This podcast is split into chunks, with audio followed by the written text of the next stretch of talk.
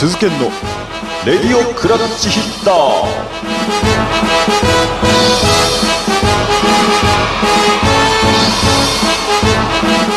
はい、どうも皆さんおはようございます、こんにちは、こんばんは。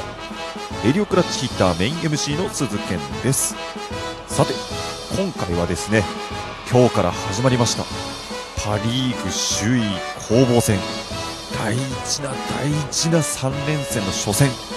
こちらを千葉ロッテマリーンズファン目線で、振り返っていきたいと思います。もうね、リーグ制覇へ向けて負けられない3連戦始まりましたから、早速振り返っていきたいと思います。それでは第6回レディオクラッチヒッタープレイボール。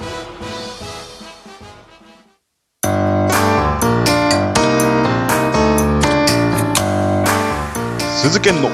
レディオクラッチヒッター。さあではお送りしていきましょう、鈴研のレディオクラッチヒッターでございます。冒頭でも言ったようにね、今日からですね、福岡のペイペイドームにて、パリーグの首位攻防戦、ソフトバンクホークス対千葉ロッテマリーンズの、試合が行われたわけなんですが、つい先ほどですね、試合が終わりまして、結果は3対1でロッテの勝利ということです。勝ちました。まずは初戦を取りました。まずはとにかく、先発の二木康太投手、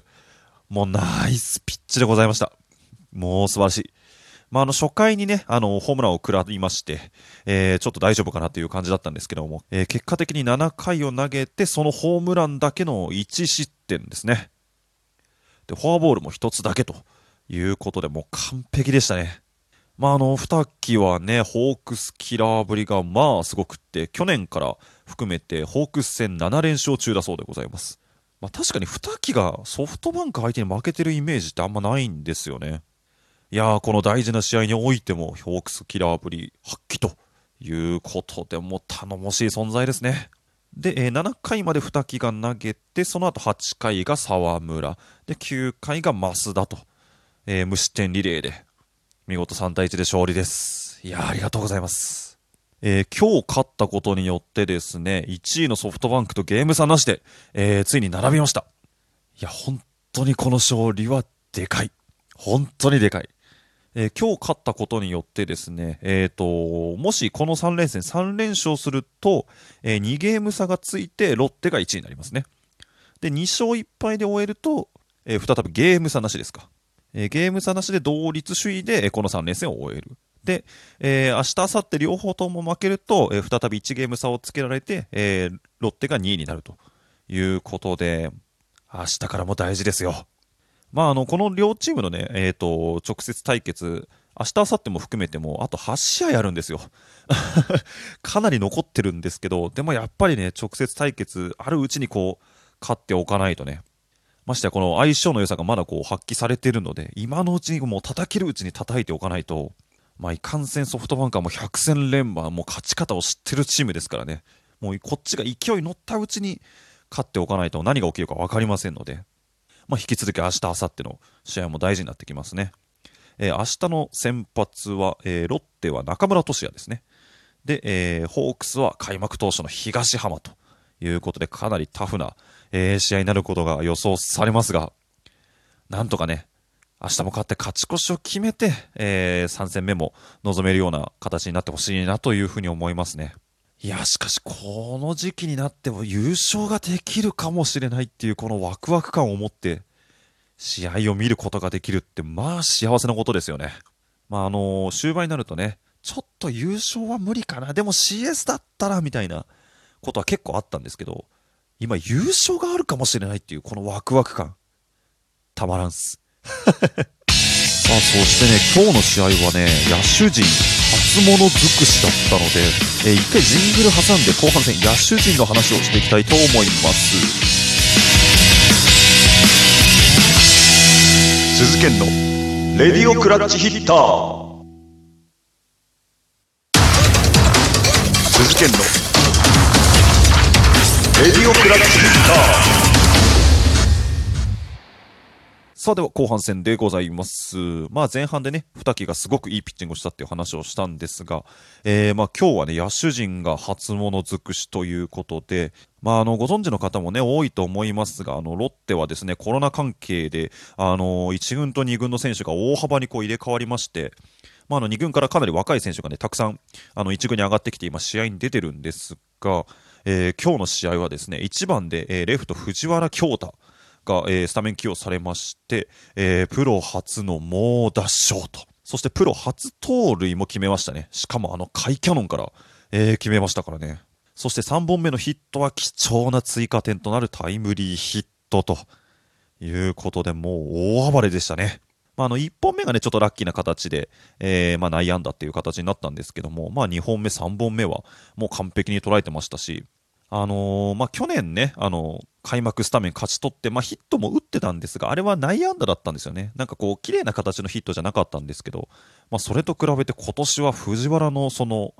当たりというのがすごい鋭くなってて、うわー成長してるなっていう風に素人ながら、すごく思わされましたけども、その他にもですね、楽天から移籍してきました西牧が移籍後初ヒットというのと、ドラフト3位ルーキー高部が、代打で出てきてプロ初ヒット、しかもアンダースローの高橋玲から打ったということでね、もうナイスバッティングでしたけども、いやこうやってチームが優勝争いをしている中でこうやって若手の選手が活躍してくれるっていうのは本当に未来が明るいなっていうふうに思いますよね。まあ、普通だったらシーズン終盤になってきて、まあもう正直優勝も CS も厳しいだろう、じゃあもう若手を試す時期かなって言ってこう若手を出すことが多いんですけども、今回はまあコロナという特別措置でもあるんですが、優勝争いをしている、負けられないぞという中で若手の選手たちがこうやって活躍してるわけですから、これはかなり貴重な経験になりますよね。でこの経験がねまたその数年後に生きてくるわけですから、いやロッテの未来明るいんじゃないですかまあねコロナから主力選手たちが戻ってきた時に、まあ、果たしてこの若手組がどうなるかわからないですけども、まあ、この貴重な経験はねきっと成長の糧になるんじゃないかなというふうに思うので、すごく、楽しみにしております。さあ、まだまだね語りたいことがたくさんあるんですけども、尺の都合上ジングル挟んでエンディングへ行きたいと思います。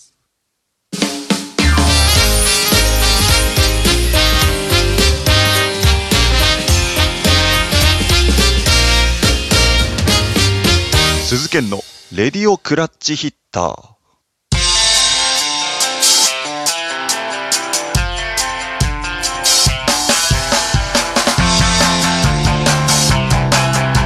さあお送りしてきました鈴研のレディオクラッチヒッター、エンディングの時間でございます。いやもうとにかくねこの首位攻防3戦、まず初戦を取れたこと非常にでかい、そして若手の活躍、もう未来は明るい、本当にねこう中堅若手一丸となってねもう優勝目指せる位置にいるので、もう掴み取ってほしいなっていうふうに思います。